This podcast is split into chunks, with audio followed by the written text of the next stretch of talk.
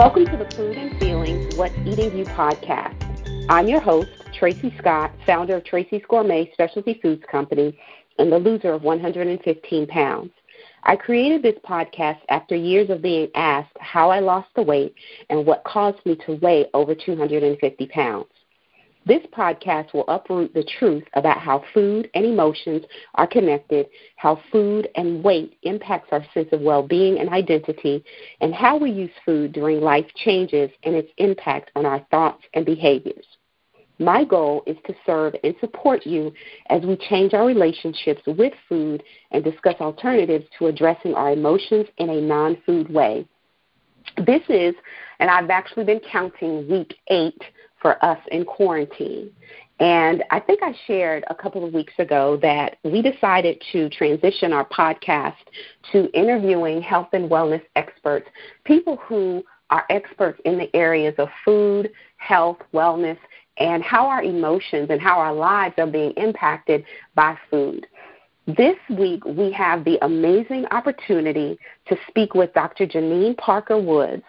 Dr. Woods is the agribusiness and marketing specialist and currently serving as the interim program leader for the Agriculture and Natural Resources Unit with the Cooperative Extension at North Carolina A&T State University, one of the major HBCUs in this state and the country. She created and leads the statewide regional small farm production workshops known as AgriShops.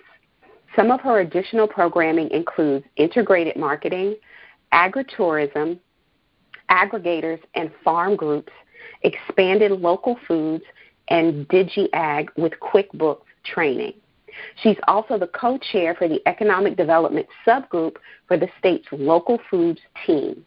In addition, Dr. Woods serves as president-elect for North Carolina North Carolina's Association of Cooperative Extension Specialists and president for the Joint Council of Extension Professionals. She holds a PhD from the University of Florida in Agriculture, Education, and Communications with a concentration on international agriculture, development, and extension systems. She has a master's in agriculture economics and a BS in business management and economics from North Carolina A&T State University. Dr. Woods is also a returned Peace Corps volunteer serving in Guatemala as a sustainable ag marketing volunteer with a coffee cooperative. Dr. Woods is also someone I have been following on Twitter and through the North Carolina Cooperative Extension for a few years so I am very excited to finally get to speak with her and be able to interview her. Hello, Dr. Woods. How are you? Hi, Tracy. How's it going? Thanks for having it's me. It's going pretty. You are welcome. It is going well in quarantine life. Uh, mm-hmm. Uh, as you know, our our stay-at-home order was lifted on was it Friday, May eighth? Yeah. Mm-hmm. I think that phase Friday. One. Yeah, we're in phase one now. That's right. We're in phase one, and I have been enjoying going to some of the gardening stores and just walking through all of the aisles and seeing plants. And it's been more for my mental health, but um, mm-hmm. it's been good. It's been good because one thing I have always enjoyed doing is visiting farms. You know, I love doing the blueberry right. pickings and the strawberry pickings, and we have that. We have a really good um, uh, agriculture system here in North Carolina for that. But um, I want to talk right, to you today. yeah, I know yeah. this is the this season, is the so season really for, good. for visiting farms. I know. I was like, man, this is perfect timing because we can actually not just go out, but we can go out and do some picking, you know, yeah. six feet distance and everything. But what have you been doing in quarantine life? That's what I want to know because everything um, you do is outside.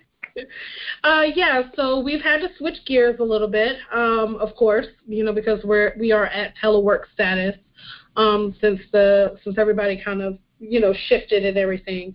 Um, but I will say that despite the fact of you know us not being able to be on the university farm every day, doesn't mean that we're we're not still doing things on the farm. So we do have a few folks that are still going to the farm um, every day and maintaining some of our research projects and and uh, applied research projects that we have um, at the university farm, and then of course, you know, taking care of some of the animals and things that we have on the farm. So that part is still in operation, even though the rest of us are teleworking.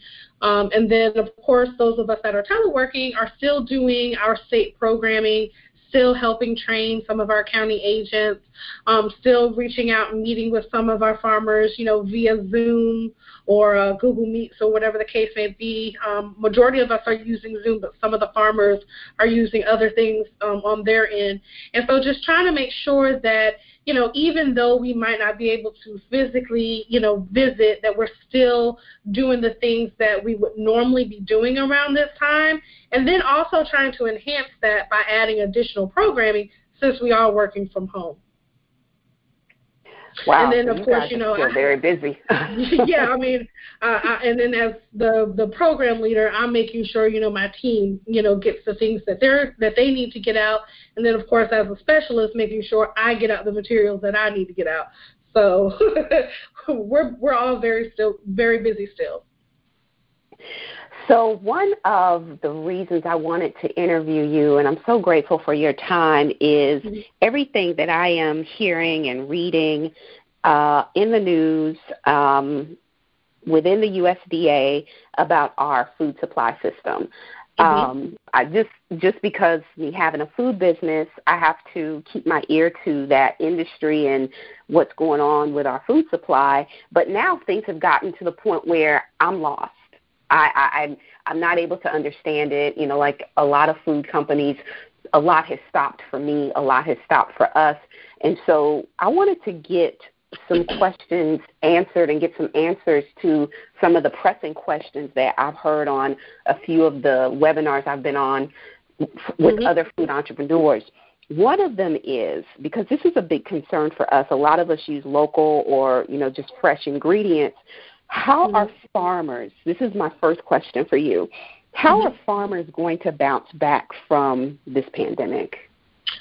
Um, so I think it kind of just depends on uh, what area of the state they're in and how they were typically getting their food out prior to. Um, we've seen a, a mixed bag of responses, you know, from our farmers. Some of our farmers are actually doing very well um, during this crisis because you know local consumers are wanting to purchase even more local foods, and so they've been able to increase sales by selling online. You know, having people come to their farms and pick up the food and things like that. So some farmers are actually doing pretty good. Our farmers that we see that have really been hit are our farmers that you know, typically um, sold to restaurants, sold to, to schools and daycares, um, you know, may have sold to uh, regional wholesalers um, and things like that. And so um, I think those are the farmers that have definitely been struggling the most because you know they already had they were part of the food system as in relationship to wholesaling and selling to you know larger entities and having larger quantities of food go out versus our small farmers or our farmers that do more farmers market and farm stands and things like that. Those farmers seem to be doing reasonably well. Now, of course, again, depending on the area, kind of determines, you know, how successful some of these, you know, farmers are going to be. Whether or not they had a web page or social media presence already, you know, in order to get some of their food out. Um, if they're in an area that understands local foods um, and was willing to kind of purchase from them anyway. Um, if they were, you know, uh, from an area that may not have known, but they were able to get that information out, then those people, of course, are going to, you know, want to inc- increase the sales for those farmers. It's those those farmers that don't have access to those tools or don't have access to, you know, broadband services to help kind of push things to, on, you know, on the social media front or they don't have access to a local place to have a local farmers market. You know, those are the farmers that have definitely, you know, kind of struggled some. So it's a mixed bag across the state. Wow. I, you know, and I, I totally forgot about the connection between farmers and schools and farmers mm-hmm. and restaurants within the supply chain. You know, I know that, but when you mm-hmm. think about it in terms of the supply chain, the schools are shut down. That's a right. huge that's a huge market for farmers who sell directly to schools, and the restaurants are shut down, which is another huge market that farmers sell to. I didn't I didn't make that connection until you said that. Okay. Yeah. Well, I mean, um, it really kind of just depends on you know what part of the process they're really in. We have some farmers that sell to wholesale companies. Their their only job is to you know collect the large quantity of produce from as many farmers as, as they have in their network, and then sell that to restaurants and things like that. Well, if restaurants are at you know uh, takeout status, if they don't have the funds to even stay open, a lot of places have to close. That system, you know, is is unstable, you know, because of that. Wow. And you know, you don't think about that uh, when you're a, either a consumer or if you are a food entrepreneur. I mean, you think about mm-hmm. it as a food entrepreneur, but not to that level that you described. Right. And I guess I'll just speak for myself. I don't know about others. Um, right. Thank you. That's very mm-hmm. helpful. So, another question, and I know this has been a big one. I'm pescatarian, so I only eat fish which okay. I don't think the fish industry has been as affected, but um, has the meat producing production, that whole meat processing industry changed forever? Um, so, two different things. So, the seafood industry has definitely been hit uh, by the pandemic in terms of the number of people that are going out and, and purchasing seafood and things like that. A lot of the, the seafood industry, there is two different sides to it. It's the side of, you know, tourism, people going to those areas, purchasing fresh seafood. That market has definitely been hit you know, massively because you don't have people going out and visiting those areas or coming in, you know, from other areas. Our coastal, you know, um, cities do a lot of sales in seafood and things like that, especially during uh, this time. Actually, is where we start to, you know, enter into the peak, you know, time uh, for those areas, and so they've definitely been impacted by that. Um, the ones that sell for, you know, frozen production and things like that are also hit, as you kind of alluded to, about our processing facilities. You know, if we don't have you know, some of our processing facilities open due to people, you know, being sick, well, then, you know, that halts production. And when I say halt production, I don't mean it stops production all the way, but it alters, you know, the capacity of production because I might be working on a, you know, a skeleton crew now you know, because I can't have so many people in the facility, you know, at once. And so this pandemic has definitely affected, you know, some of our larger processing facilities because we have more people in those areas and we've had to reduce the number of people, we've had to stagger shifts, you know, and so and we've even had to like stop, you know, you know, certain shifts in order to go in and, you know, clean everything down before we bring in more people again. So all of that, you know, has an effect on, you know, our uh, meat supply. A lot of the meat that we see in our grocery stores, in particular, you know, are coming from larger processing facilities. In some states, you know, some of those facilities have been heavily impacted by the number of people that have contracted COVID, and so that definitely mm. affects it. Where um, the meat, uh, you know, meat sales and stuff isn't as as uh, largely affected is in our local food system where you have farmers that process meat or they sell you know um, local to restaurants and grocery stores and things like that. Those those farmers that were able to do those things um, are reasonably doing okay in that area, you know, and are even selling directly to consumers. They've seen an increase in the number of consumers purchasing directly from the farm with even processed meat. So, you know, it kind of just depends on, you know, what portion, you know, of the system we're, you know, we're talking about. You know, you talk about uh, consumers purchasing directly from the farms. I know that mm-hmm. I'm I'm on a couple of webinars and I'm in a couple of uh, food entrepreneur groups where before it hit the news that farmers were selling direct to consumers, you know, we knew about that before mm-hmm. the news started talking about it because they're the, the farmer that I think he was on that call who refused to throw out his milk, and he had a mile or two mile long line of people coming to buy the milk. He was yeah. on a call. I think that was him. And he said he refused to throw away all that milk because some did do that. He and he said no. He put out a call. He just I think he had a Facebook page, but it wasn't really active. And mm-hmm. people started lining up. He said they were calling, they were emailing, they said, "Heck, we'll buy it because you can't find it at the store." So Correct. they just cut out the middle person and said, "Well, just," he said, "Just come to me." And so that's what a lot of the farmers started doing, and I just think that's so smart. Do you think that might be the direction we go in now?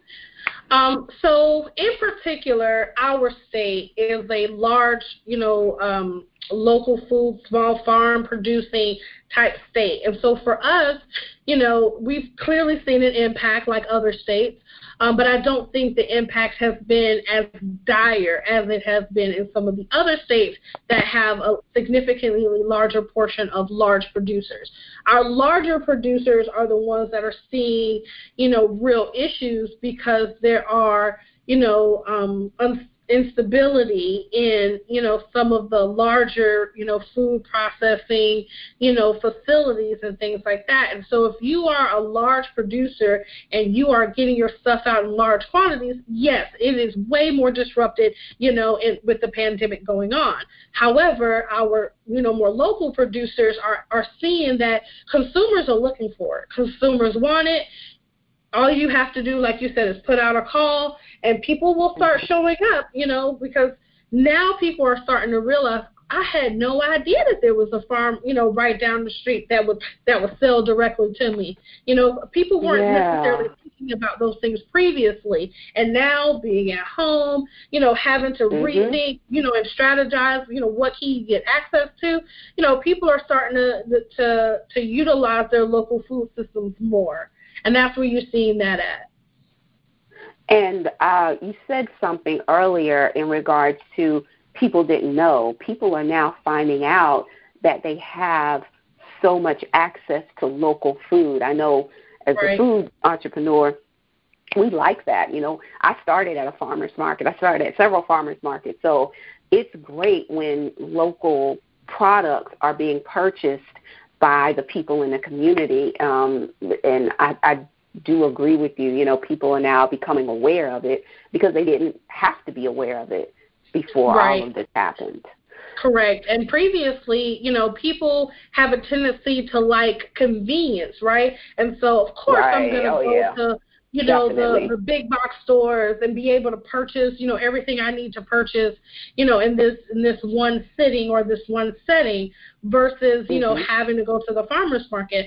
Well, I mean prior to you know COVID, I was going to farmers markets. Just so happens yeah. because I I work in this field, I I understand it a lot more. You know, but you know, some people just never had the luxury of, you know, even knowing that they even had a farmers market that they had access to. And in some places they didn't have necessarily access to the farmers market, but now they're having access directly to the farm itself. And so people are trying to take advantage of that if they can. Yeah, I I just think it's such a I hate to say it's been a good thing that has come out of this. I'm very careful about that because I'm sensitive to the number of losses. But I think right. that's just a great thing that's coming out of this is people are switching back to pursuing and looking and seeking, you know, local foods and going directly to farmers markets and directly to the farms. Um, Correct. Yeah, that's really good. Another question that I have is how has the pandemic changed the agribusiness industry? Um, we kind of touched on it, but mm-hmm. specifically, mm-hmm. how has it changed? Um, so I think our smaller uh, agri agribusiness um, folks are doing reasonably okay. And by reasonably, I mean again, it goes back to you know where they're located in the state, access to resources, and a consumer base.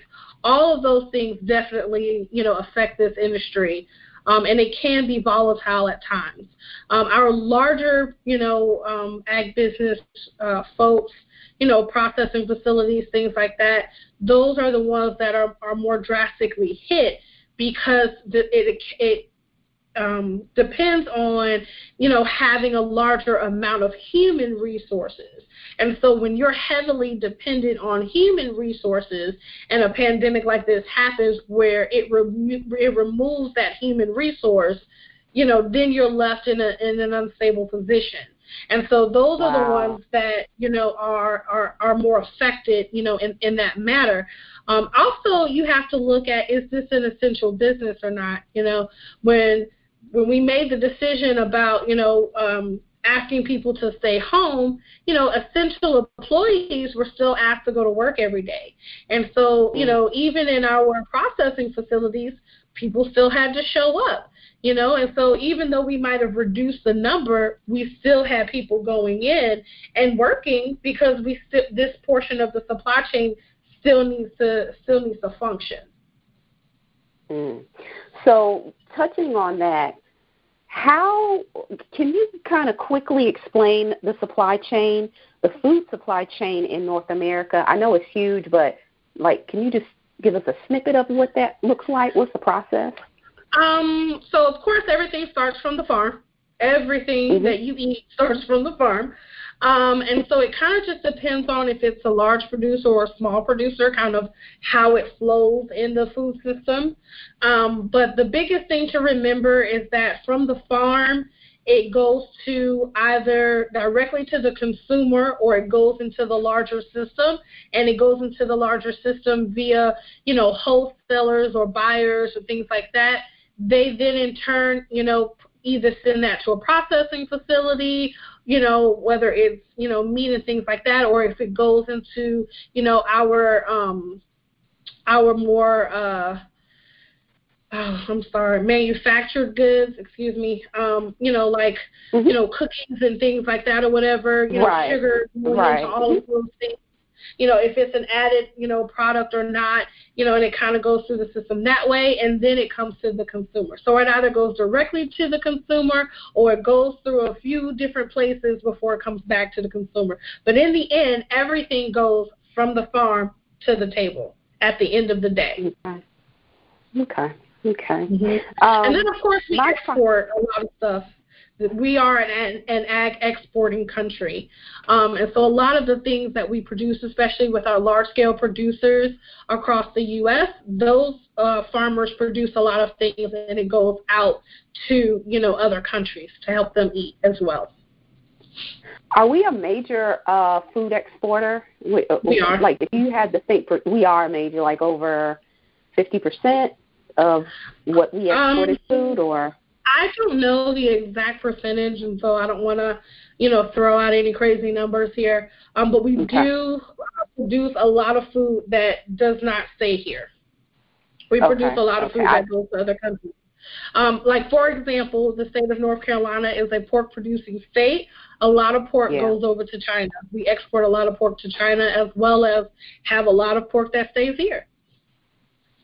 Yeah, I know several uh, food entrepreneurs who they are exporting to China their particular products, and I've had the opportunity to do it myself.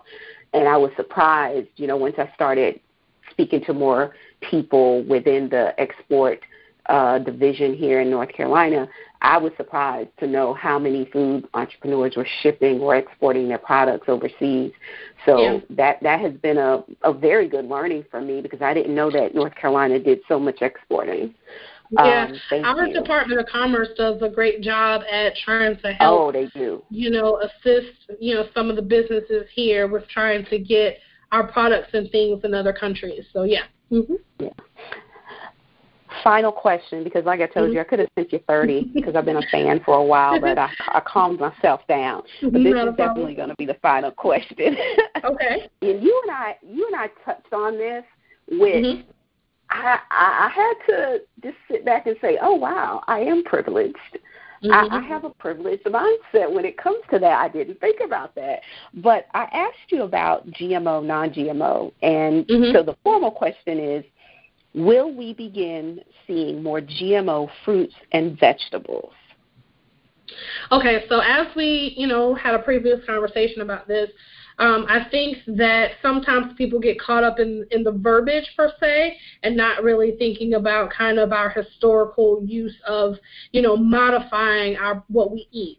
And so for centuries we have been modifying food based on kind of you know what what works and what doesn't work. You know we just kind of you know we're we're kind of spitballing things and trying things out and, and doing our own research and trying to figure out well well will this work or will this won't work? And you know letting mother nature kind of take its course and and kind of navigating you know what what fruits and vegetables we eat you know based on what can grow in certain areas. Now we've traveled across the globe. We've moved seeds from one place to the other, and we've modified those things based on that. And that is the, the hands-on process, right? That's the, the human modifying of, of our of our produce that we eat. Now, when we get into what you know it being genetically modified, well, that just means that we've enhanced our skill sets so that we no longer waste time on things that don't work and we've taken it to a cellular level and trying to modify what we eat you know to and, and, and in reality you know gmos began because you know we're trying to modify things so that it can work in in response to you know some of the climate change issues that we've seen. So for example if i live in a place that is heavily you know filled with drought um, and you know i need you know a drought resistant seed then the GMO works for me, you know, versus you know using something that's typically native, you know, to my area that might not grow anymore, might not grow in my area anymore, can't withstand the you know these these climate changes, you know, that's happening, and so we we I think when it comes to the term of you know seeing GMOs, I mean I think that we've we've been using them for years. The first one in the U.S. was the tomato, you know, over 20 years ago, and we've seen what has happened since then, you know. And so I think when it comes to, you know, do we understand like the effects on the human body? Because I know that's always a part of that conversation. There's a lot of stuff that we don't know, you know, the effects on the human body. You know, that's so true. We're, that we're presented, so, so we're presented true. in an environment where you know things are happening around us, you know, every day. Mm-hmm. You know, we take medicine. We're in climates that aren't necessarily conducive. There are a lot of things right. that are, that affect the human body, and so I think you know it's easy to get kind of caught in the weeds and like, oh, like is this good or is this bad? I think if I was um, in a non-privileged position and I needed yeah. something to to be able to eat, and and you're offering me something that can that can grow in my area that I like or that is culturally relevant to me, you know, because that even though we don't necessarily talk about it, some of that definitely needs to be discussed more. You know, is this something that you know is culturally relevant, you know, for me? But if we if we have an opportunity to develop those things, then why wouldn't we take science and advance ourselves even further? We've used science to advance ourselves and everything else. That's true. That's true. So. You definitely you schooled me on that. Um, you de- you definitely schooled me on that because I wasn't thinking from the perspective of you have areas of drought, you have areas of hunger where uh, we really need wheat or we need rice or we need whatever increased in a way to help feed people. I mean, mm-hmm. yeah, I was thinking thinking about that from a privileged mindset. Um, shopping at certain stores, uh, I need to get out of that. well, I but, mean, um, I just I just think that if you if you've never been put in a situation, you know, uh, right. of, of that magnitude, it's just a lot yeah. easier to to disregard things. And some of the stuff that we've modified have not been out of out of a, a basic necessity of food need. Some of the things that we've modified have been because as consumers we have all these different preferences. You know, there there right. are some people so that true. you know don't don't want to eat a fruit with a seed in it. We buy watermelon that are seedless. I mean, all of that, you know, um, is, is through modifying, you know, what we eat. It, it's it's taking That's it through the process. Example. You know, and oh, so yeah. when you when you're thinking about, you know, I, I never I never say whether I think it's good or bad. I just say you need to think about it from the from whatever perspective that you're coming mm-hmm. from and making decisions based on that. But at the end of the day, the way that we are rapidly changing with technology, with everything mm-hmm. else, there, it makes absolutely no sense to not think that our food would not, you know, be transformed as well. We got more wow, and more people to feed, and that that's right you know. so. This is so good, and and you know, I was thinking, what if we?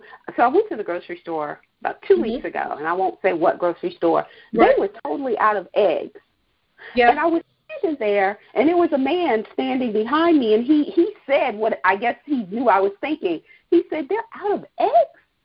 How are you out of eggs? I mean, every type of egg, the brown eggs, the vegan, every egg was gone.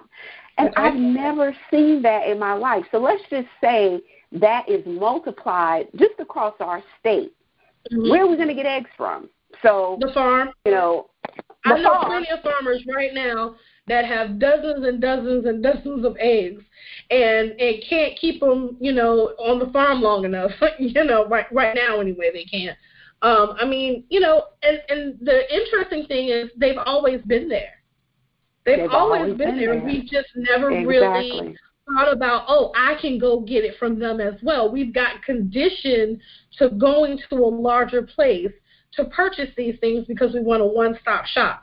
Now, don't get me wrong. Some of our, you know, nice, you know, cookies and goodies and things like that or whatever, we're clearly going to have to continue going to those to those type of stores or whatever to get those things because we do have people, you know, that that have a preference towards those, you know, or that's what they that's what they can afford to have, you know. Um, but our farming community has always been there. I just think that sometimes, you know, it's easy to forget because we've tried to remove ourselves, you know, from the farm so much that now we're starting to get back towards it because we're seeing that the larger things, you know, because it's large and human resource dependent, can be very unstable in times like this.